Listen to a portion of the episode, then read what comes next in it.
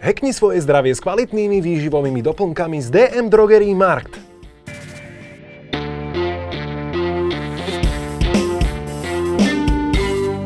Ahojte, vítam vás pri sledovaní tohto podcastu zameraného na optimalizáciu fyzického zdravia a mentálneho výkonu. Dnes je môjim hostom Miroslav Gašpárek, a s ktorým sa budem baviť o syntetickej biológii a bioinžinierstve, o tom, čo nám syntetická biológia priniesla a čo nám môže v budúcnosti priniesť, prípadne aké sú jej rizika. Ahoj Miro. Ahoj Marko. Takže ešte na úvod uh, niečo o tebe. Miroslav Gašparek je doktorantom v odbore inžinierské vedy na Oxfordskej univerzite a jeho výskum je zameraný na matematický a výpočetný dizajn a analýzu zložitých genetických obvodov. Je držiteľom titulu Master of Engineering v odbore biomedicínske inžinierstvo na Imperial College London a taktiež je spoluzakladateľom startupu, ktorý sa zaoberá inžinierstvom baktérií pre liečbu ľudských chorôb, ako aj členom riadeceho výboru Spoločnosti pre syntetickú biológiu Európskej únie. Takže ešte raz, vítam ťa. Ďakujem, že tu môžem byť. ešte polovicu, polovicu vecí, kde si zainteresovaný, sa ani nespomenul, ale každopádne vidno, že si naozaj kapacita. A chcem sa ťa spýtať na začiatok, skús pre mňa, pre posluchačov povedať, um, čo keď máš, e, vidíš do budúcnosti, vidíš, kam sa, kam sa e, výskum ohľadom syntetickej biológie a bioinžinierstva posúva, čo tu budeme mať o 50 rokov, čo je, čo je ten prísľub syntetickej biológie a bioinžinierstva, čo budeme vedieť robiť? Myslím si, že o 5 až 10 rokov budeme mať e, mRNA vakcíny na množstvo chorôb, o ktorých by sme si to vôbec teraz nevedeli predstaviť, ako napríklad na rôzne rakoviny alebo na roztrúsenú sklerózu. To je snať o 5 až 10 rokov. A myslím si, že ako taký teaser toho, že čo tu budeme mať možno o pár mesiacov, keď toto niekto dovezie, tak snáď tu budeme mať um, probiotické drinky, ktoré nám umožnia uh, po opici sa ne, necítiť opicu. To znamená, že nám umožnia uh, prehnať to s alkoholom a stále sa cítiť dobre, keď si dáme takýto probiotický drink a ten bude obsahovať geneticky modifikované baktérie. Super. tak toto si myslím, že za, máme celkom mladú skupinu poslucháčov, ktorí nás pozerajú, počúvajú, takže toto je celkom zaujímavé.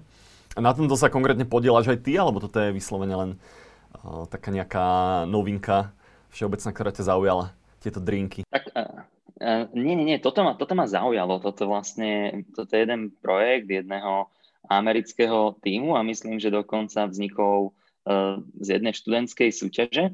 A to je nejak vlastne Zach Abbott a John Oliver z Univerzity v Michigane pracovali na svojich PhD a pritom ich asi, asi ako dobrí PhD študenti často chodili niekde von, asi si často cítili na druhý deň zle, tak si chceli nadizajnovať nejaké, nejaké baktérie, ktoré by im pomohli sa, sa zbaviť tej opice.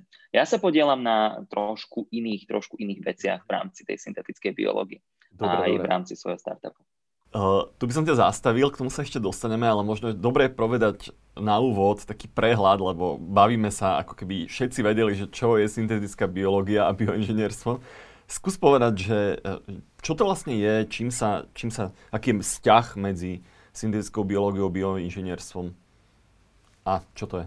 Takže syntetická biológia. Um, dobre, tak podľa mňa, mne sa veľmi páči ten anglický názov. Tam sa povedať ako synthetic biology, ale aj engineering biology. A to má to sloveso, že engineering. To znamená, mm-hmm. že čo my robíme, je berieme biológiu ako platformu, existujúce živé organizmy a prostredníctvom tých inžinierských metód a metód molekulárnej biológie a rôznych vied sa snažíme tieto žijúce organizmy nejakým racionálnym spôsobom uh, upravovať modifikovať, prípadne z nich vytvárať nové organizmy tak, aby to slúžilo ľuďom. Um, to znamená, že môžeme si predstaviť takú analogiu ako ja mám veľ, veľmi, veľmi zaujímavé taká tá analogia s programovaním, hej, že jednoducho my máme nejaký hardware, hardware sú bunky, a zjednodušenie máme napríklad software, software je napríklad bunková DNA alebo DNA vo všeobecnosti, ktorá dokáže nejakým spôsobom riadiť a ovplyvňovať procesy v bunkách. A my sa snažíme dizajnovať ten software, aby nejakým spôsobom bežal na tom hardveri a ovplyvňoval to, čo chceme na konci. A ten súvis s bioinžinierstvom, ono sa tak berie v rôznych kontextoch, ale väčšinou sa berie tak, že bioinžinierstvo alebo biomedicínske inžinierstvo je strašne široká oblasť od dizajnu CT až po syntetickú biológiu a umelé implantáty zubov a syntetická biológia je podmnožina toho. No a čo teda, či, na čo sa špecifikuje tá syntetická biológia? Uh-huh. Syntetická biológia sa vlastne snaží pozerať predovšetkým na živé organizmy alebo aj na vírusy, akože aby sme, sa ne, ne, aby sme to nelimitovali a snaží sa vlastne keby nejakým spôsobom používať tie inžinierské princípy v biológii. A teraz, čo sú tie inžinierské princípy? No tak mm-hmm. my sa snažíme ako keby, ako, ako keď si predstavíme, že ako sa stavia nejaký um, iPhone tuto, tak ten iPhone má nejaké súčiastky, ktoré sú štandardizované, že ako keby v každom tom iPhone je milión nejakých tranzistorov, ktoré sú proste nejak dobre popísané a majú svoje štandardy, ktoré sú dobre charakterizované, že o každej tej súčiastke viem, čo robí a ako sa správa niekto nadizajnoval, sú nejakým spôsobom modularizované. To znamená, že ja nepotrebujem na to, by som postavil iPhone, ten, ten designer, ten designer toho, toho iPhone alebo toho softveru, jeho fakt nezaujíma, aký čip je niekde vnútri, ale jeho zaujíma len ten vyšší level. Každý sa môže zaujímať o ten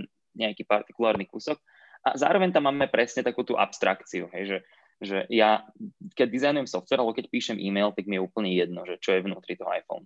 A sú také štyri základné inžinierské princípy. Štandardizácia, charakterizácia, modularizácia a abstrakcia. A my toto isté, my sa snažíme robiť v biológii, stavať doslova nejaké genetické súčiastky, ktoré majú nejakú svoju funkciu, doslova, dajme tomu kúsky DNA, ktoré majú nejakú funkciu, vieme ich vložiť nejakým spôsobom do bunky a potom tie bunky na základe toho dokážu robiť nejaké veci. A tieto veci sú rôzne od toho, že tie súčiastky, napríklad tie gény, ktoré nám umožňujú vyrábať nejaké proteíny, nám môžu spôsobiť to, že bunky budú svietiť na zeleno, alebo na červeno, alebo na žlto, až po to, že tie bunky budú produkovať nejaké strašne vzácné proteíny, ktoré, ktoré potom využijeme pri liečbe ľudí, napríklad pri liečbe rakoviny. Um, čo v tomto štádiu, čo môžeš povedať, že čo sú také veľké úspechy, čo, čo si možno ľudia neuvedomujú, že ehm, čo sú úspechy syntetickej biológie, ktoré tu už teraz máme a, a ktoré, môžem tak povedať, technológie um, alebo medicínske, medicínske veci sú úspechom alebo, alebo zapričinené syntetickou biológiou. Mm-hmm.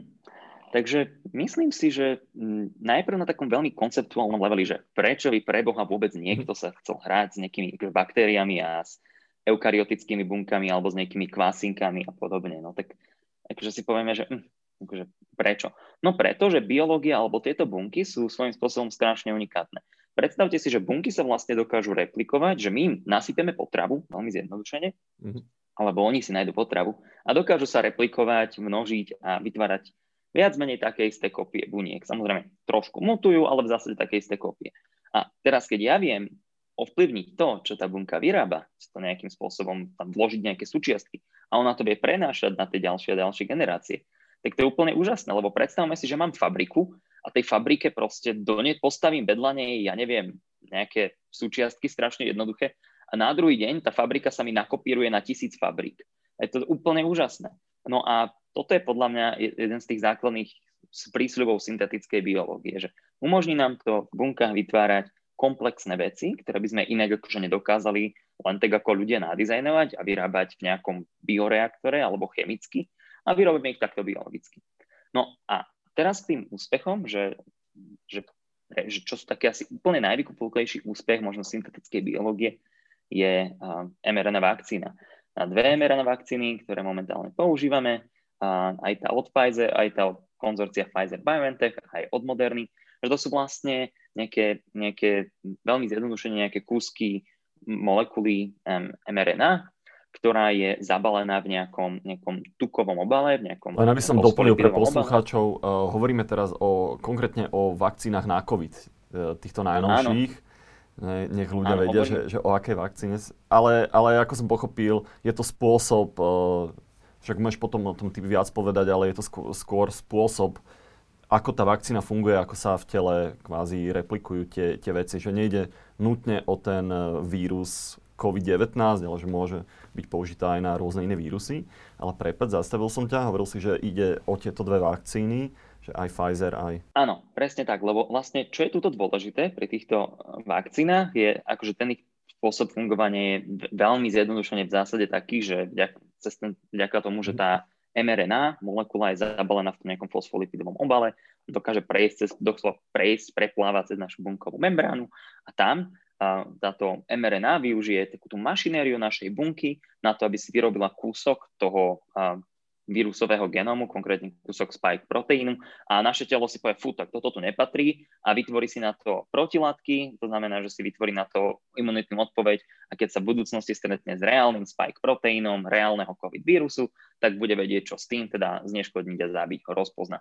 No a kde je ten príspevok syntetickej biológie, že my sme po tom, čo sme vlastne prečítali ten gén toho vírusu, toho SARS-CoV-2, tak potrebovali sme byť schopní pozrieť sa na tú DNA a potom v úvodzokách nadizajnovať a vyrobiť, vyrobiť tú mRNA molekulu a vyrobiť molekuly niečím, čo sa volá akože syntézou tých molekúl a to je niečo, čo vlastne základná, základná taká tá schopnosť syntetickej biológie, čo potrebujeme mať, je mať schopnosť, že akoby vyrobiť si tie umelé kusky RNA alebo DNA, v tomto prípade mRNA.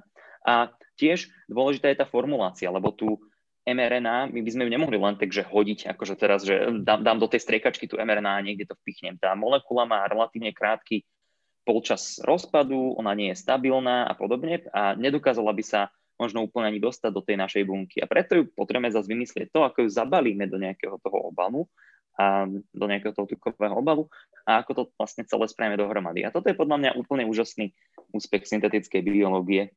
A má to ten prenos, že tie mRNA vakcíny nie sú také, také strašne komplexné ako tie adenovírusové vakcíny, kde pracujeme s nejakými proteínmi celými. A tým pádom jednak sa dajú rýchlejšie updateovať proti novým variantom, novým mutáciám vírusu. A druhá vec je, že tieto vakcíny môžu byť použité aj proti, napríklad proti iným ochoreniam. A, a na, ako napríklad, viem že, viem, že vlastne práve BioNTech, ktorý s Pfizerom robí túto vakcínu, tak už skúšajú, už skúšajú, ako keby na myškách sa im podarilo nejakým spôsobom, uh, ak myslím, že to bolo dokonca, že vyliečiť keby uh, tie myšky z, ro, z roztrusenej sklerózy, zo sklerózy multiplex, čo úplne bežne akože stále nie je možné. Um, takže je tam obrovský potenciál. Hej, čo by som možno ešte vypichol, že ako keby dať to do kontrastu s tými klasickými vakcínami. Oprav ak, ak sa mýlim, ale tie klasické vakcíny, teda, teda nie mRNA vakcíny, sú, e, vlastne dávame do tela nejaký, nejaké, nejaký oslabený vírus, na ktorej si potom telo vytvorí protilátky. A tieto mRNA vakcíny sú naozaj fascinujúce v tom, že my ako keby necháme telu poprvé, že vyrobiť si samé a, a ani nie ten vírus, ale len tie časti vírusu, tie spike proteíny, ktoré same o sebe nie sú nebezpečné. To mi príde, že, že naozaj že veľmi fascinujúce. A je to vlastne, ako si spomínal, že celý ten spôsob dodania, ako sa to do bunky dostane. Je to, je to ešte trošku iné, že, že tie okay. adenovírusové vakcíny, že, že to sa používalo že, že úplne mm. kedysi, že, že kedysi ten, ten nejaký taký, že old school spôsob bol to, že vytvoríme oslabený vírus, že nejakým spôsobom ho, ho najmä tomu ho, ho nejak akože naň útočíme alebo čo, až kým nám sa nedostane do podoby, keď je oslabený a potom ho nejakým spôsobom vložíme, mhm. vloži, dáme tomu človeku a on si vytvorí imunitu. To samozrejme dnes už nerobí. Potom sa robili, okay. že vakcíny, kde boli mŕtve vírusy, ktoré sa neboli schopné replikovať. Hej. A ani to už sa nerobí. Tieto, tieto neviem, AstraZeneca a myslím si, že Johnson Johnson, ale že mm-hmm. don't quote me on that, tak tie vakcíny sú adenovírusové vakcíny v tom, že oni využívajú virálny tzv. vektor ako keby ako spôsob, ako doručiť istú časť, uh, istý, istú časť, už rovno ten vyrobený proteín do nášho tela vlastne, do našej bunky. A, na, a nedávajú teda celý vírus, samozrejme, dávajú len jeden ten, tomu proteín. A rozdiel je v tom, že tá mRNA vakcína spôsobí, že naše telo si ten proteín vyrobí. Hej. A teraz si môžeme povedať, že aký je v tom rozdiel. No je v tom obrovský rozdiel napríklad v tom, že proteíny vo všeobecnosti sú strašne komplexné štruktúry. Proteín môže mať, má proste primárnu, sekundárnu, terciárnu, kváternárnu štruktúru a podobne. mRNA má v zásade len nejakú svoju, teraz opäť zjednoduším, ale v zásade my pri nej riešime tú primárnu štruktúru. A to tam vlastne stačí, že ten primárna štruktúra je vlastne to poradie tých písmeniek. Hej, že proste či tam je AUG, UUU, CGC alebo niečo takéto to, um, a pri proteínoch musíme byť schopní ako keby vyizolovať alebo urobiť celý ten proteín a to je oveľa komplexnejšie, oveľa menej presné, lebo sú to veľmi komplexné štruktúry. A toto nám dáva tú obrovskú výhodu pri tých mRNA vakcínach, aj napríklad pri následných, dajme tomu, update. Toto je pre mňa naozaj fascinujúce. Možno dať takú analogiu, myslím si, že môže byť celkom dobrá. Tá, tá RNA je viac menej taký recept iba na tú výrobu a ten proteín už je vyslovene celá tá komplexná štruktúra, ako hovoríš. A pre mňa je to naozaj také akože uh, zaujímavé a fascinujúce to, že my sme dokázali to, že, že využijeme tú mašinériu tých našich buniek na výrobu uh, tých proteínov, ktoré, na ktoré si potom telo vie vyvinúť imunitu čo mi príde, príde naozaj zaujímavé. A OK, takže máme tu, uh, máme tu vakcíny proti vírusom. Čo, čo ešte takého uh, syntetická biológia môže, môže priniesť? A možno nielen, že aj medicínske veci, ale aj viem, že sú aj nemedicínske veci, ktoré, ktoré vieme dokázať vyrobiť. presne, presne tak. Má, máš úplnú pravdu, že uh, medicína je obrovská oblasť a samozrejme všetci sa na ňu pozerajú, lebo chceme zachraňovať v konečnom dôsledku ľudské životy, ale máme samozrejme aj priemysel, máme bioprodukciu a máme um, samozrejme životné prostredie. No a pokiaľ ide napríklad o tú bioprodukciu ale ten priemysel, tak je to trošku stále týkajúce sa medicíny, ale ide v zásade o produkciu artemisininu. A prečo je toto dôležité? Ja mám veľmi rád tento príklad, pretože to bol jeden z prvých takých, um, by som povedal, úspechov. A Konkrétne vysvetlím, prečo je to dôležité. Že jedna z najefektívnejších um, látok alebo liekov na maláriu, um, čo stále, akože my si povieme, že nejaká malária sa nás netýka, ale v tropoch to stále stojí životy miliónov ľudí a veľmi veľa ľudí sa nakazí. Jeden z najefektívnejších liekov je uh, vyrábaný z takej rastliny, ktorá sa volá Artemisia annua. A Teraz proste tá rastlina nie, nie je niečo také, že to rastie ako žihľava túto v záhrade alebo Aha. ako ďatelina u babičky, ale nie je to jednoducho úplne jednoducho prístupná rastlina, tam musí to nejak dosť vysoko narásť, potom sa z toho musí izolovať tá látka a podobne. A je to drahý proces a nie je to úplne dostupné. A syntetickým biologom z UC Berkeley pod vedením profesora Jaya Kislinga sa podarilo to, že boli schopní vlastne v tejto rastline pres, presekvenovať, tomu preskenovať doslova jej genóm a nájsť, ktoré gény sú zodpovedné za výrobu tej, to, tej účinnej látky, ktorá sa volala artemisinin. A potom tieto gény zobrali a dali ich v úvodzovkách do obyčajných kvasiniek, že preniesli z rastliny do kvasiniek. A tieto kvasinky potom namiesto piva akože začali vyrábať, e, začali vyrábať e, takúto takúto látku artemisinin a tam to nekončí, pretože im sa ešte podarilo ako keby že príroda je veľmi bystrá, ale niekedy je môžeme pomôcť. Hej? A im sa hm. podarilo proste robiť nejakú tzv. metabolickým inžinierstvom, čo vlastne proces, pri, ktorej, pri ktorom tieto metabolické všelijaké dráhy prinášame a optimalizujeme, sa podarilo normálne akože napočítať, vypočítať, že čo je, čo vlastne optimálna tá nejaká metabolická dráha, že ktoré gény by mali keby zapnúť viac a ktoré zapnúť menej, aby mhm. dostali maximum tohto produktu. A normálne myslím, že to, myslím, že to bolo s Novartisom, potom spravili veľký partnership na takúto bioprodukciu. A tam sa ukázala aj jedna vec, že ono to fungovalo technicky veľmi dobre. Jediný problém bol, že sa im nedarilo v tej dobe úplne naškálovať tú výrobu tak, aby dokázali, aby dokázali toto robiť naozaj na úplne čisto komerčnej, na čisto komerčnej báze. Ale akože je to, je to krásny akože technický príklad toho, že toto sa dá a podobným spôsobom, podobným spôsobom uh, sme schopní robiť množstvo iných vecí. Ja mám, poznám jeden startup uh, z Imperial College, uh, ktorý sa snaží namiesto toho, aby sme ryby olej museli hm. brať z treščej pečenie, že ryby olej veľmi zdravý, pomáha snad na všetko, ale stále sa to izoluje z treščej pečenie. A namiesto toho by sme mohli takýto rybí olej vyrábať jednobunkových organizmov, že nájsť tie gény pre tú syntézu toho rybieho oleja a vložiť ich do tých baktérií alebo do kvasiniek. Myslím, že, myslím, že v tomto prípade to boli, to boli baktérie. A opäť v úvodzovkách tie nenáročné jednoduché baktérie, ktoré stačí krmiť nejakým cukrom, a využiť na to, aby vyrábali nejakú užitočnú látku. A, takže táto bioprodukcia je, myslím si, že výborný príklad. A, spomenul by som možno ešte, a to je niečo, kam sa ešte len keby dostávame, to je tá udržateľnosť a tam si myslím, že krásnym príkladom sú Impossible Foods, vlastne Impossible Burger. Mnohí z nás to možno už naši vegánsky kamaráti možno aj to jedávajú. Vlastne hamburger, ktorý, ktorý je úplne akýby vegánsky, ale problém je v tom, a vo všeobecnosti pri týchto látkach, týchto vegánskych burgerov je často problém, problém v tom, že um, nekrv, nemajú tam krv napríklad a podobne. No a toto je niečo, čo sa teraz vlastne Impossible Food snaží urobiť.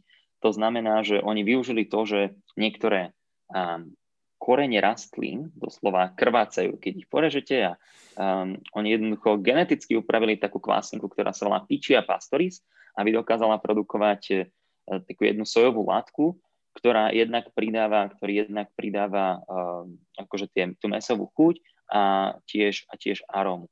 A vlastne oni teraz pracujú, oni teraz pracujú na tom, aby, aby ten burger naozaj dokázal nejakým spôsobom krvácať, ale nebol na to jednoducho krv, aby to bolo jednoducho len ten nejaký, nejaký dojem. A toto sú podľa mňa všetko akože úžasné aplikácie, ktoré buď už akože urobili a, a mnohé ďalšie akože prichádzajú na trh. Ja som nedávno čítal krásny článok od Chrisa Vojta z MIT, profesor syntetickej biológie, jeden z takých pionierov. A a on povedal, on nedávno napísal taký pekný článok o tom, že vybral som 6 produktov, ktoré budú veľmi zaujímavé, ktoré akože teraz idú na trh a sú veľmi zaujímavé, pretože to syntetické biologické produkty. O 10 rokov nebudem mať možnosť čokoľvek vybrať, lebo toho budú milióny.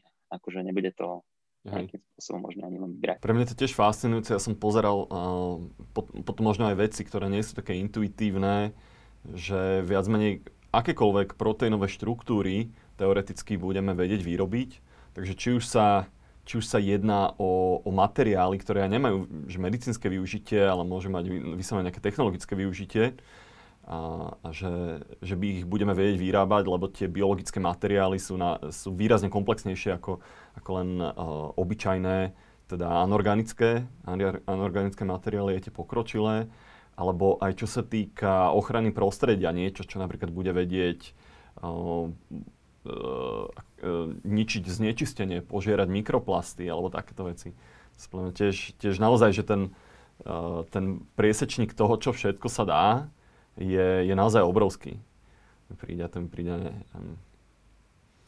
Uh, OK, máme, máme zmapované, čo všetko, alebo ak, aké sú tie vízie, čo všetko sa v budúcnosti asi bude dať na základe toho. Skús povedať ty konkrétnejšie o sebe, že čomu sa, čomu sa ty venuješ v rámci tohto obrovského pola možností? No a povedali, ja by som povedal, že akože, teraz možno mám vašu pozornosť, že aké úžasné aplikácie syntetickej biológie tu budeme mať a, a teraz mohol by som hovoriť o tom, ako budeme mať stromy, ktoré v noci svietia a budeme mať stromy, ktoré rastú do tvaru stola a budeme mať samoregenerujúce sa orgány. Problém je v tom, že jedna vec sú idei a druhá vec je akože na, naozaj tá realizácia. A my na to, aby sme boli schopní všetky tieto úžasné aplikácie mať, potrebujeme byť schopní um, dizajnovať veľmi komplexné uh, umelé biologické systémy. Tie tzv. genetické obvody. Hej, že genetický obvod je vlastne nejaký kus DNA, ktorý má nejakú, nejakú funkciu. Hej, že napríklad funkciu, že to mi príde zvonka molekula, keď mám biosenzor, zapne ten obvod a on mi vyrobí nejaký svietiaci signál, ktorý dokážem zmerať alebo niečo podobné. To je veľmi jednoduchý genetický systém. Problém je v tom, že na to, aby sme, že tak ako staviame komplexné zariadenia v elektronike, že ten iPhone je vlastne veľmi komplexné zariadenie. A teraz, ale tí naši predchodcovia začínali s niečím strašne jednoduchým a až potom sa to naškalovalo do týchto systémov. Tak my sa začíname venovať týmto komplexným systémom a venujeme sa tomu, ako vlastne tej bunke umožniť vykonávať komplexné funkcie. A vysvetlím, problém tej syntetiky je niekoľko problémov syntetickej biológii, ktoré nám bránia zatiaľ stavať strašne tieto komplexné štruktúry. Prvým problémom je to, že biológia je nelineárna. Biológia je neintuitívna a nelineárna a my stále mnohým biologickým procesom nerozumieme. Sú ľudia, ktorí strávia celý doktorát študovaním jedinej nejakej metabolickej dráhy v jedinej bunke. Tie molekuly vlastne biológi, v biológii to, to, to nie je také, že, mám, že mi platí nejaký princíp superpozícia, linearita a podobne. Všetko je väčšinou keby nelineárne, to znamená, že tam neplatí v biológii, že jedna a jedna je dva, veľmi zjednodušene, ale jedna a jedna môže byť 10 tisíc. A toto je niečo veľmi komplexné. Potom máme málo súčiastok. Je, že ja si môžem dnes ísť a kúpiť prakticky skoro hociakú elektrickú súčiastku a v Číne mi ich vyrobia 100 miliónov, jednoducho koľko si objednám. Problém je v tom, že v biológii máme týchto súčiastok žrádovo možno, e, akože keď som taký veľmi štedrý, tak tisíce, ale to nestačí. My by sme chceli mať jednoducho 100 milióny, aby sme mohli naozaj robiť rôzne tie veci. Ďalším problémom je to, že prepájať systémy v elektronike je strašne jednoduché. Momentálne mám počítač v nabíjačke a tá nabíjačka mi vedie akýby elektrinu, ten elektrický prúd priamo zo zásuvky, priamo do môjho počítača. Ale v biológii je veľmi ťažké prepájať systémy bez toho, aby spolu nejakým spôsobom interagovali. A toto je tiež komplexné. Štvrtý problém je náhodnosť. Je, že, že jednoducho v tých bunkách to je taká e, zmetená polievka, kde sa tam tie molekuly medzi sebou bijú a hádajú a podobne. A taká táto stochasticita môže úplne nejakým spôsobom um, keby rozhodiť, rozhodiť to správanie toho systému. Že môže sa mi stať, ja som čítal veľmi peknú štúdiu o tom, že my vlastne môžeme mať nejaké mikrobiálne komunity, ktoré nejak žijú a spolu by mohli čosi robiť, lenže uh, je nenulová šanca, že oni náhodne proste akože zomrú, lebo zrazu sa tam čosi keby prepne, alebo že zrazu, zrazu tá populácia veľmi rýchlo klesne. A piatý problém, ktorý absolútne neexistuje, je v, mimo, mimo, mimo biológie, evolúcia. Takže nestane sa mi, že môj telefón si povie, že hm, tak tieto súčiastky, čo si do mňa naložil, mi žerú príliš veľa elektriny, ja ich asi vyhodím. Ale v biológii je to bežné. Ja dám do baktérie súčiastku, nejaký co volá plazmy, uh-huh. taký kruhový kúsok DNA, ktorá drží tie moje akože súčiastky a tá bunka si v úvodzovkách povie, hm, tak toto sa mi nepačí, lebo ten plazmid mi využíva moje uh, energetické zdroje, moje ATP, moju potravu, no, ja ho vyhodím a v ďalšej generácii sa ho zbaví. No a opísal som veľa problémov. A teraz my, ako pracujeme na ich riešení, tak akože robíme dve, dve veci. Že prvá vec, ktorú robím, je to, že snažím sa dizajnovať tieto komplexné systémy, ktoré odborajú tieto problémy. A my tu kombinujeme kontrolnú teóriu, systémovú biológiu a syntetickú biológiu. To znamená, že my sa snažíme dizajnovať tzv. robustné systémy, že tie genetické obvody sa snažíme dizajnovať tak, že bez ohľadu, alebo že aby veľmi značne znížili napríklad vplyv toho šumu. Lebo my ako inžinieri máme nejaké spôsoby, ako dealovať s tým šumom. Alebo aby výrazne znížili to, pravdepodobnosť toho, že, um, ten, že, že nejakým spôsobom tá modularita je problémom. Hej, že to znamená, že napríklad dokážem, dokážem povedať, že bez ohľadu na to, že bez ohľadu na to, aký, aký, aký nejaký iný signál alebo aké porušenie mi sem príde, tak tá bunka bude stále vyrábať, alebo že tá, ten proteín sa bude stále vyrábať rovnako rýchlo. To je jeden aspekt mojej práce. A druhý, a tomu sa venujem práve teraz, a to je taký veľmi hot topic, to je využívanie tejto matematických a počítačových simulácií, a keď sa dúfam budúci rok dostanem do laboratória, takže aj laboratórnych um, experimentov na to, aby sme dizajnovali tie naozaj komplexné systémy a to sú mikrobiálne komunity. Že Každá bunka, to je jedno aká dokonalá, má obmedzenú kapacitu. Nedokážeme z nej vyrobiť nekonečne veľa vecí. A dokonca tie bunky, baktérie majú niektoré výhody, ale nedokážu niektoré látky vyrábať. Eukaryotické bunky zase tiež nemusia dokázať iné látky vyrábať. A čo keď ja chcem všetky z nich? Môžem dať tie baktérie dokopy, oni vytvoria komunitu, ak ľudia žijeme v komunitách, všetci rôzni, diverzni, tak dáme aj takto tie bunky dohromady a buď nám spolu niečo vyrábať, môžu jedna druhú chrániť pred predátormi, raz snáď môžu vyrábať nové orgány takto, hej, že musíme mať tú schopnosť. Len to je oveľa komplexnejšie, to nie je len tak, že dám uh, tisíc takých buniek a tisíc takých buniek dohromady. Keď toto urobím, tak čas, polovica z nich vyhynie, jedna tá populácia.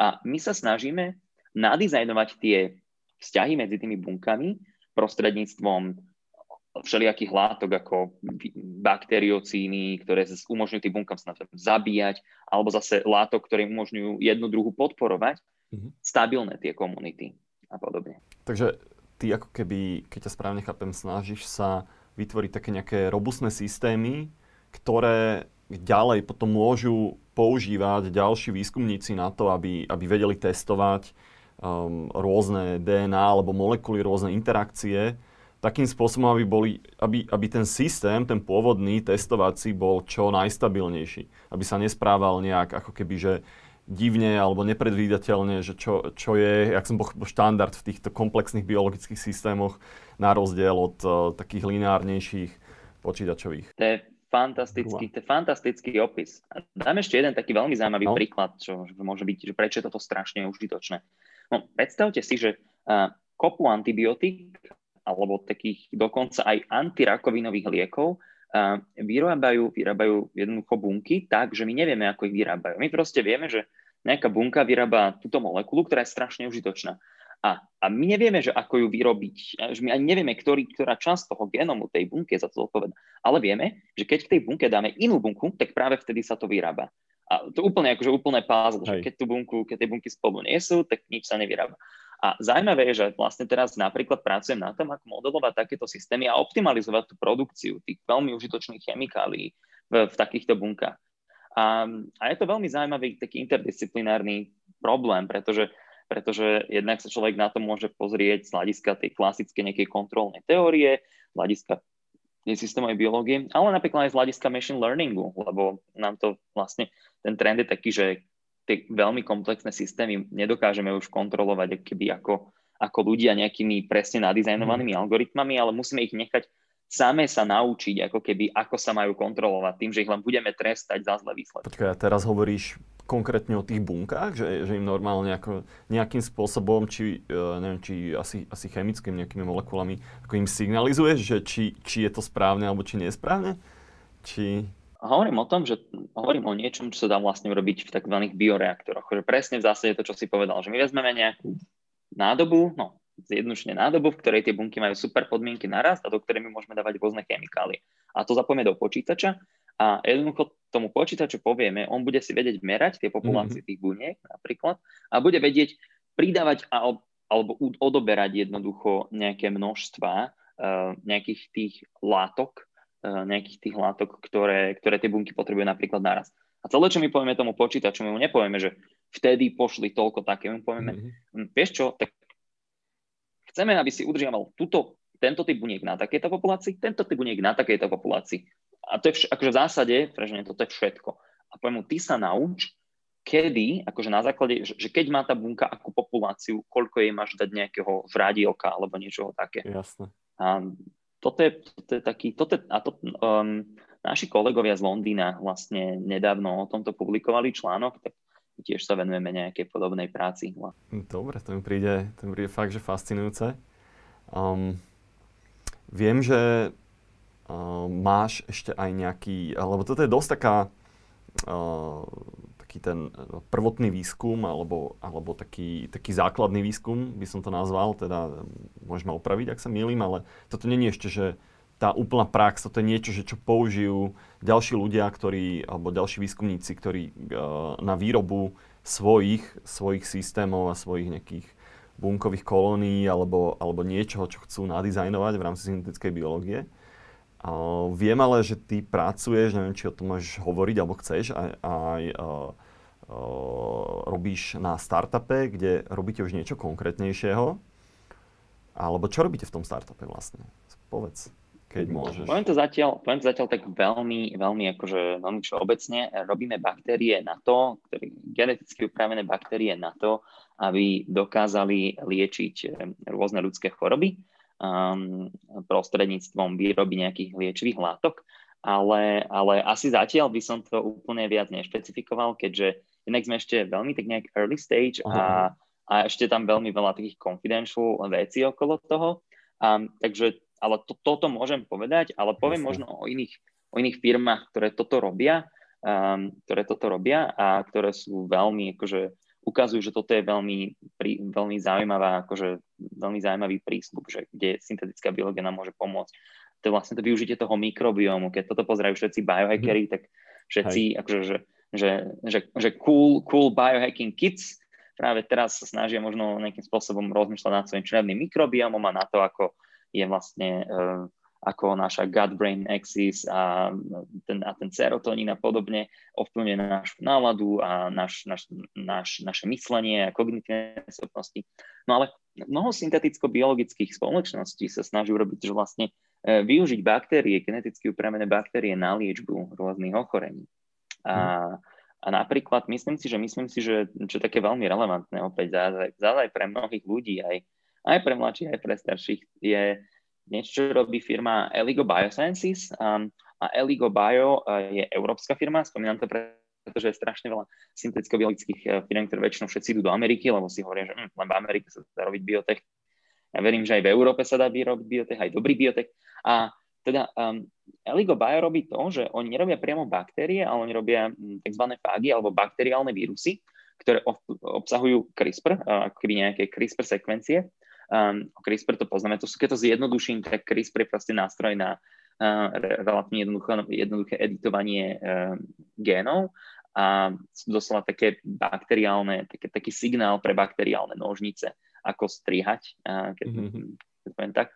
A čo oni robia, že problém je v tom, že pri akné pri akne jednoducho máme často nejakú rozhodenú balans, rozhodenú, rozhodenú rovnováhu baktérií na koži, dokonca a, a to špecifických baktérií, napríklad e, T. acnes sa volá taká baktéria, ktorá je pri akne často prímnože, premnožená. A čo by pomohlo? Bolo, keď sme dokázali zabiť tieto baktérie. A Eligo Biosciences robí práve na vývoji takýchto týchto um, fágov, týchto bakteriálnych vírusov, ktoré budú schopné um, nejakým spôsobom sa dostať do tých, len do tých zlých buniek a len tie zlé bunky, zlé bunky zabiť, ako keby, mm-hmm. lebo oni rozpoznajú nejaké, nejaké špecifické sekvencie, tam sa naviažu a zabijú, zabijú tie zlé bunky. A Eligo nedávno spravilo veľmi zaujímavý deal, myslím, že 185 miliónov eur to bolo z GlaxoSmithKline, s veľkou farmafirmou. Mm-hmm. A, takže toto je veľmi zaujímavá vec. Druhá veľmi zaujímavá vec, čo, čo sa mne akože veľmi páči, jedna z takých tých starších firiem v, tomto, v tejto oblasti je Synlogic. Uh, Synlogic, e, ktorú, ktorú založil vlastne jeden z tých otcov syntetickej biológie Jim Collins z MIT. A Synologic sa moment má viacero programov, ale venuje sa pre hlavne fenylketonúrii, čo je taká vzácne genetické ochorenie, ktoré v Spojených štátoch ovplyvňuje asi 17 tisíc ľudí.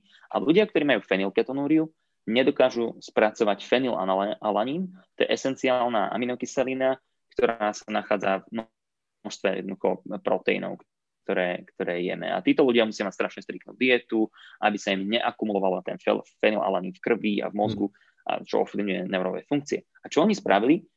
Nadizajnovali baktériu, ktorá produkuje enzymy, ktoré degradujú fenylalanín a znižujú jeho levely. A to znamená, že potom ľudia, ktorí budú mať tú fenylketonúriu, nebudú mať strašnú, strašne hroznú striktnú dietu musieť, ale, ale budú mať taký plnší život, budú môcť jesť normálne veci a podobne.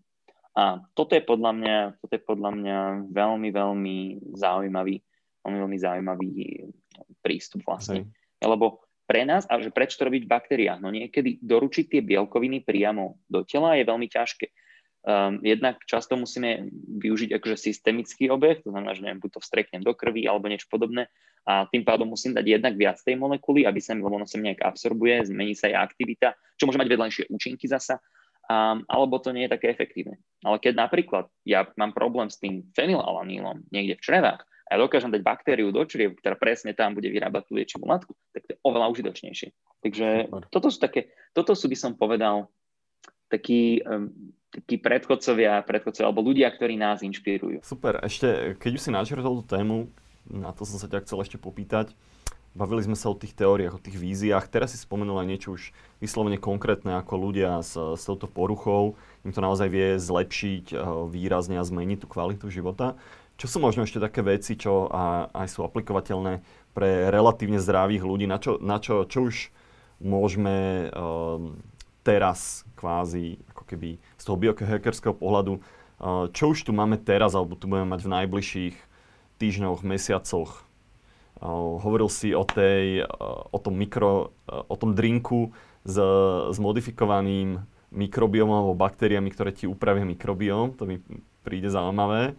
Že, alebo teda neviem, či ti upravia mikrobióm, hovoril si, že nebudeš mať opicu, čo je si myslím, že super zaujímavé. M- môžem povedať, že ako to funguje. Zase, ono je to, okay. naj, ako najkrajšie inžinierské riešenia sú jednoduché, hej, že to hej. je úplne krásne, elegantné.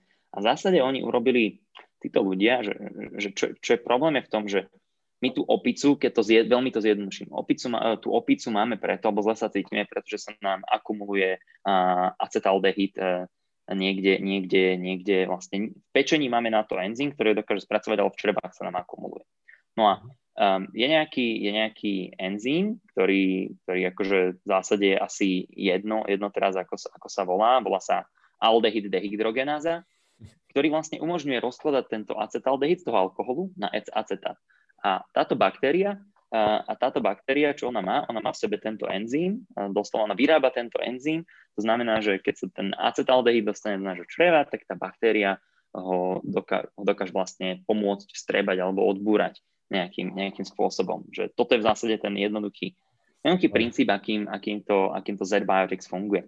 Mm, takže môžete si akože objednať sa dá, neviem či, neviem, či to posielajú, neviem, či to posielajú na Slovensko, vraj to dobre chutí a je to úplne bez kalórií, low carb, vegan, všetko možné, takže žiaden, žiaden problém. Um, um, ale chcem, chcem povedať, že podľa mňa, čo môžeme, čo môžeme všetci asi, asi, asi urobiť, um, v prvom rade treba sa zachovať preto, aby sme sa dožili tej doby, keď syntetická biológia nám reálne bude pomáhať s tou regeneráciou a podobne. Um, takže treba zostať zdravý, to je podľa mňa úplne úplne akože zásadné.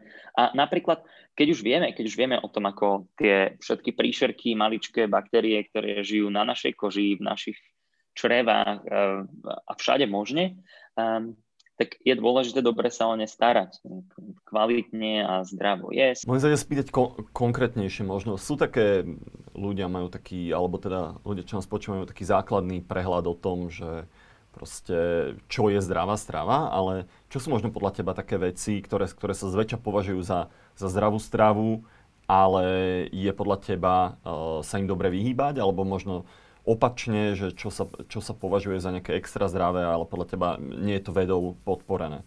Či už sa to jedná o nejaké výživové postupy alebo konkrétne potraviny.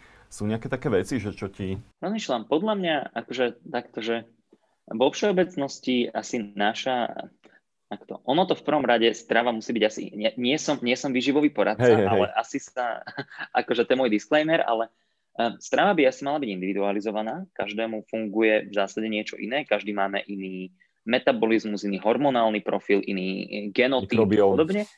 Iný, iný mikrobiom, úplne iný mikrobiom, jednoducho to že napríklad to geografické rozdelenie, pokiaľ je strašne dôležité, že Fín bude potrebovať jesť inak ako Egyptian No, každopádne, ja si myslím, že ľudia jedia, akože to bude znieť strašne akože nuda, ale ľudia jedia strašne málo zeleniny. Akože naozaj, akože úplne, že každý deň, akokoľvek zeleniny veľa jete, asi trošku viac a málo kto je dosť, takže tak veľa zeleniny, však to je veľmi super. Ďalej ľudia jedia akože veľmi veľa tých, tých, um, tých rýchlych cukrov, ľudia jedia veľmi veľa rýchlych cukrov, to je podľa mňa tiež nie je úplne optimálne a vo všeobecnosti ľudia jedia málo bielkovín, takže dopriať si dostatok kvalitných živočišných bielkovín, meso, vajíčka, tak, je to, je to all, all good. Um, a ďalej by som, ďalej by, takže, pod, takže podľa mňa, čo ľudia, toto je akože toto je ten problém, že ľudia veľ, veľmi veľa cukru. A čo sa považuje za zdravé a nie je až také zdravé, hm, rozmýšľam. Podľa mňa, podľa mňa, a opäť ja nie som výživový poradca. Nemusíme niečo vymýšľať, mňa to zaujímalo z tej syntetickej biológie, vieš, že či tam niečo také, také vyslovene zaujímavé je. Ak není, není. Že takto, zla, takto zľavy mi úplne mm. veci ešte nenapadajú. Pekný príklad toho, kde syntetická biológia bude super využitá, je dizajn piva. Akože pri pive, mhm. normálne, že lebo to, sú kvasinky a akože to je tak obrovský market, ja som to pozeral. Tak mám, mám kamaráta zo, zo Stanfordu, ktorý má kamarátku, ktorá sa snaží využiť machine learning na to, aby rôzne genetické sekvencie takých tých kvasiniek, nejakých proste oblastí v genome, namapovala na chuť piva. Ako keby. To znamená, že predstavte, že môžete robiť pomocou machine learningu optimálnu chuť nejakú piva, alebo meniť tú chuť piva. Vieš robiť jahodové pivo, alebo akože čokoľvek si viem predstaviť, no, alebo aj pivo s obsahom vitamínov alebo niečo, lebo, lebo ty poviem, že, že tie kvasinky sú jedny zo základných tých modelov, to sú jedny z tých najjednoduchších búniek, nie? Takže akože, že tie sa, tie sa veľa používajú práve. napadol mi fantastický príklad. Napadol mi úplne fantastický príklad. Myslím si, že ako, ako syntetická biológia nám môže pomôcť. A mimochodom stále, nie, nie jeste veľa cukru, jeste veľa zeleniny, ale eh, viem, že nejakí japonskí výskumníci, neviem presne, ako sa volajú, ale pracovali na tom, aby do genetického kódu ríže dali, um, dali tzv. nejakú nanočasticu, aby sa tam vyrábala ako proteín nanočastice a tieto nanočastice, čo dokážu, to sú vlastne No, to sú ťavie protilátky. Nepýtajte sa ma, prečo sa tieto veci vyrábajú zrovna v ťavách a žralokoch, ale proste ťavy a žraloky majú také unikátne protilátky. A ono toto sa normálne dá nadizajnovať proti vírusom, proti hnačkovému vírusu. Si predstavte, že máte rýžu, ktorú vlastne keď jete, tak bráni tomu, aby ste, alebo lieči, lieči nejakým spôsobom to, že máte hnačku. Čo nám môže byť, že who cares, ale keď žijete niekde v Indii, prípadne v inej rozvojovej krajine, tak to môže byť veľký problém. A toto potom môžeme generalizovať, hej, že, že veľa sa uvažuje nad tým, ako napríklad, ako napríklad nadopovať rôzne potraviny vitamínmi, bez toho, aby sme od čo, akože čokoľvek, aby to zmenilo chuť, no, to bude možno lepšie, to bude akože zdravšie a, zdravotne výhodnejšie. Takže toto je, toto, je určite, toto je určite podľa mňa jedna z takých aplikácií. A z hľadiska tej udržateľnosti vieme si predstaviť, že napríklad usmerňovanou evolúciou, tým, že budeme tie bunky nejakým spôsobom nútiť, aby sa prispôsobovali, môžeme ich napríklad urobiť e, tie rastliny viac teplote odolnejšími. Bohužiaľ, čelíme klimatickým zmenám a um, čo by sme mohli urobiť možno je to, že mať zemiačky, ktoré nerastú v 15 stupňoch kde si v Tvrdošíne, ale v 40 stupňoch niekde, v, neviem, kde bude 40 stupňov v mhm. Urbanove. Dobre, super. Myslím, že sme to celkom dobre vyčerpali. Ešte, ešte veľmi zaujímalo to, to, čo si povedal na začiatku. Či je teraz uh, nejaký zaujímavý drink alebo nejaký zaujímavý doplnok ešte okrem, uh, okrem toho, čo si spomínal, toho drinku na, na opicu. Je niečo ešte takého na zlepšenie mentálnej, nejaké nootropikum alebo, alebo fyzickej výkonnosti? Alebo či ťa niečo také napadá, alebo, alebo nie? To sú super, akože, akože takto, že toto sú super otázky a ja som, ja som, ja som veľa, ja som, akože, ja som veľa o tomto, že samozrejme ma to zaujímalo, čítal hej, hej, hej. fosfatidylserín a, a, akože ginko a akože veľa týchto, myslím, že alfa GPC, alebo ak sa to volá, mm-hmm. veľa takých rôznych vecí. A ja som si vždy, vždy povedal, že nechcem sa do, do tomu venovať príliš veľa, lebo, lebo keby som začal už mať nejaké úplné nootropika, takže nootropikum, ktoré mám fakt rád, je káva, akože to mám rád. Druhé nootropikum, ktoré mám rád, je intermittent fasting, akože ja Hej. jednoducho ja u seba ja viem, že mne sa lepšie rozmýšľa, keď, keď máme nejaký akože pôst a, ja som celú, ja sa vždy smiem, že celú, celú výšku v Londýne som prepostoval, lebo som nemal, nemal čas jesť. No a aký máš protokol? Uh, pre posluchačov intermittent fasting je také prerušované hľadovanie, alebo že máme nejaké okno, v ktorom jeme a potom, uh, potom vlastne nejeme zvyšok dňa. Aké, aké ty máš? Um, čo sa snažíš dodržať? Teraz, keď, keď mávam, snažím sa tak raz za týždeň si dať jednoducho 18 hodín bez uh, nejakej pevnej stravy, mm-hmm. žiadne, žia, predtým som to dával, že akože dal som si, ja neviem, že 24 hodinový fast a pritom trikrát dve odmerky BCA, čiek a podobne, mm-hmm. ale teraz jednoducho väčšinou, keď, keď mám nejaký najviac busy day, že v pondelky mávam také, také veľmi busy, tak vtedy sa vtedy väčšinou sa snažím jednoducho skipnúť raňajky um, a potom si dať až popoludní niečo, jednoducho tých 18 hodín, aby som mal raz do týždňa. A vlastne mm-hmm. teraz to už až tak nehrotím. Ale skúšal som akože aj, myslím, že rekord mám nejakých uh, 60 hodinový pôzd alebo niečo také. A akože veľmi, myslím, že raz, raz za čas, akože zresetovať to telo je v zásade fajn. A myslím si, že existuje dosť veľa akože rigoróznych vedeckých dôkazov, že raz za čas dať tomu telu ten pôst a oddychnúť tomu tráviacemu mhm. systému a mobilizovať tie e, katabolické, tie katabolické systémy a vlastne celkom fajn. Hej, ja som práve si robil na základe toho aj takú, takú meranú 7-dňovú hľadovku, lebo mňa, mňa fascinovalo Walter Longo, doktor, robí vyslovene výskum ohľadom toho hľadovania a tam je práve zaujímavé to, že ten katabolický proces je, je, nie, nie, je, nie je náhodný.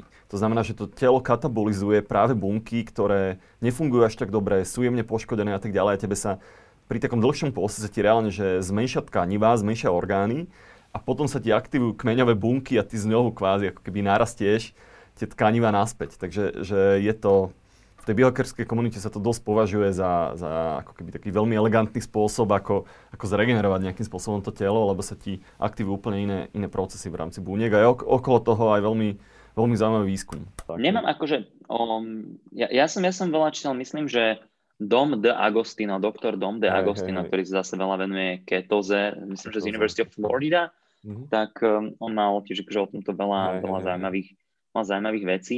Ale v zásade asi, asi áno, ja, ja zase opäť akože nemám to dostatočne, nie, nie som na toto v žiadnym spôsobom Hej. expert a podobne, ale môj, moje pochopenie je také, že napríklad množstvo tých um, rakovinových buniek, ktoré sa nám však samozrejme, oni sa nám tvoria, náš imunitný systém ich zabíja a podobne, tak um, oni, aby získali nejakú tú výhodu, tak oni sú veľmi dobre schopné metabolizovať tie okamžite dostupné živiny ako glukózu, ale napríklad potom sú senzitívnejšie presne na takéto hľadovanie, že nie sú dobre nie sú dobre uspôsobené na ten environmentálny stres v podobe hladu a podobne. A to je také aj v baktériách, to je v syntetickej biológii a my to často doslova využívame. Hej, že, že antibiotika väčšinou to sú sekundárne metabolity a oni sa vyrábajú, keď tie bunky už nerastú, keď nemajú dosť žrádielka um, mm. a, a podobne. Takže, takže tam je to, je, to, je, to pekné, ako to nejakým spôsobom spolu západa. Dobre, super. A ja si myslím, že sme celkom vyčerpávajúco vyčerpali uh, túto tému a rôzne, rôzne iné. A, a je to fakt fascinujúca téma, keď ľudia o tom sa chcú dočítať, dozvedieť viac, možno nie úplne, že odborné články. Sú nejaké také dobré zdroje? Um, pre ľudí, že, že kde by sa mohli dozvedieť viac a prípadne potom zdroje na teba, že kde, kde ty publikuješ alebo keď sa chcú spojiť s tebou? Aha, OK, tak uh, podľa že som nad tým rozmýšľal a myslím si mimochodom, že neexistuje akože jedna nejaká mhm. komprehenzívna mm-hmm. učebnica syntetickej biológie alebo niečo také, že stále to je taká veda, že to, že toto, toto, nie je, toto nie je, že ako keby, že, lajko, že, že, že mecha, nie je také, že, že, že robíme to 400 rokov a proste uh, túto Newtonová mechanika, vtedy sa píše toho učebnice, nie, akože syntetická biológia, v tom ponímaní, ako ju chápem, má 20 rokov. Vlastne, myslím si, že ako výborná web stránka, kde je hlavne veľmi veľa noviniek a tých nových vecí a, aj ľudia, ktorí majú veľmi fajn insighty, je synbiobeta.com a poslal som, poslal som link do chatu potom e, toto je veľmi zaujímavá, toto je veľmi zaujímavá stránka, kde sú také tie novinky zo sveta syntetickej biológie, ktorú sa, sa podľa mňa oplatí čítať. Potom um, urobím mu reklamu, ale ja s tým proste nič nemám, ale je uh, na Substacku, ak to poznáte, tak je um, taký blog, ktorý sa volá Cell Crunch. Um, Cell Crunch. Um, a môj kamarát Nico McCarthy, ktorý študoval na Imperiali uh, a potom na Caltechu, on sa veľmi začal venovať ako science communications a venuje a robí taký news, taký news filter, a by som povedal, o tom, že čo sa deje v syntetickej biológii dvakrát týždenne, v pondelok a v piatok. Jedno je také výskumnejšie, jedno je také biznisovejšie. Veľmi super. Na aké, viem sa prihlásiť na odber na nejakej stránke konkrétnej? Jasné, jasné, jasné. A je to voľne dostupné. Um, a ti tiež, akože tiež ti pošlem link, aby si to potom mal. Um, Ale povedz aj pre ľudí, čo nás počúvajú, keď môžeš. Áno, takže sell.substack.com uh, Nico McCarthy, Cell Crunch. Takže sell ako bunka, dot substack, substack.com. Tak. Tak, presne okay, tak. Super. A toto sú také, akože keď, keď sa chcete naučiť viac o syntetickej biológii, um, môj, môj, keď som robil na Stanforde, s, uh, tak môj školiteľ napísal v 2005 krásny článok pre Nature, uh, štvorstranový náš článok pre Nature, krátučky o tom, ktorý, sa, ktorý jeden z mojich obľúbených článkov, on sa volá Foundations of Engineering Biology. A to je, on, on vlastne v 2005 akéby opísal že, by som povedal tak, že všetko, čo treba spraviť. Kopu z tých vecí ešte sme nespravili. Hej. A tie princípy syntetickej biológie, Drew Andy, uh, Foundations for Engineering Biology. Um, pokiaľ by ste chceli naozaj na, také niečo viac z toho, čo robím ja, ale to už akože naozaj, že tomu potrebujete rigorózny matematický background, takže ak, ak končíš, ak, ak si proste tretiek na matfize alebo štvrtek na matfize a proste um, zaujíma, ťa, zaujíma ťa systémová biológia, tak učebnica Biomolecular Feedback Systems od uh, Domitila Del Vecchio z MIT a môjho bývalého šéfa Richarda Mariho z Caltechu. Fantastický, fantastický ľudia a fantasticky napísané pre akože, ľudí, ktorí ne, nemusíte vedieť nič o biológii mimochodom, Hej. aby ste toto prečítali. A pokiaľ ide o mňa, tak mňa nájdete na, na, na Facebooku, na Twitteri, na Instagrame, na všelikde, ale hlavne by sme mal do pozornosti možno môj podcast, ktorý s Jakubom Betinským a Andrejom Zemanom robíme, sa volá Pravidelná dávka a vlastne Andrej tam hovorí o religionistike, Jakub hovorí o filozofii a ja hovorím o hlavne biotechnológiách a, a o technológiách niekedy tak a o medicíne a tak. Um, tak keď budete mať chuť na takto všeho juice, tak si nás vypočujte, inak www.miroslavgasparek.com a keď si chcete, a, a keď sa budete chcieť o hocičom ako synthetic biology a podobne pobaviť, tak prosím vás, uh, volajte, píšte čokoľvek, akože. Ja si myslím, že Mhm. máme ešte, there is a long way, ešte, ešte ďaleko máme, aby sme sa nám podarilo na Slovensku naozaj vybudovať takú tú celú komunitu uh, syntetických uh, biologov a bionavčencov. Super, z- počujem z teba to nadšenie a naozaj môžem ľuďom doporučiť uh, podcast. Ja som inak ani nevedel poriadne, že ty si, ty si jeden z tých hostov toho podcastu, ale viem, že nedávno ste aj riešili ty konkrétne ohľadom covidu, že kedy, kedy ste riešili otázky poslucháčov, že kedy sa dostane situácia do normálu, do toho, ako bola minulý rok vo februári a naozaj zaujímavé počúvanie, takže uh, aj za mňa môžem doporučiť tento podcast, ktorý robíte. Dobre, uh, super. Myslím si, že informácií, zaujímavých informácií bolo naozaj veľa. Doba je ale rýchla, ľudia si toho proste až tak veľa nezapamätajú. OK, keby, keby som si mal z tohto rozhovoru odniesť jednu vec, nejaký uh, jeden poznatok alebo niečo, jednu vec, čo si z toho zapamätám, čo by to malo byť? Syntetická biológia uh, je novou platformovou technológiou 21. storočia, ktorá zásadným spôsobom zmení naše životy a, a všetky oblasti nášho života, od medicíny až po priemysel. A ak sa práve teraz rozhodujete, že čomu v živote sa chcete venovať, alebo že hľadať nejakú novú oblasť, v ktorej je strašne veľa roboty a kde sme stále len na začiatku a práve teraz prichádza ten exponenciálny rast, tak si myslím, že to je práve syntetická biológia. Takže pridajte sa, pridajte sa k nám, get in touch a poďme jednoducho meniť biológiu k lepšiemu. Hej, nielen biológiu, ale celkovo príde, že celý svet, celkovo ten, tá technológia, ten nový frontír, ten nový divoký západ technológie mi príde práve toto, toto bioinžinierstvo. A naozaj sme to prebrali, že všetko možné. Hej. Dobre, super. A s týmto by som kľudne skončil. Takže ďakujem ešte, ešte raz, Miro, za rozhovor. Ďakujem všetkým ľuďom, čo nás pozeráte alebo počúvate. Budem rád za váš feedback, či už o, pod YouTube videom alebo do podcastovej apky a vidíme a počujeme sa na budúce.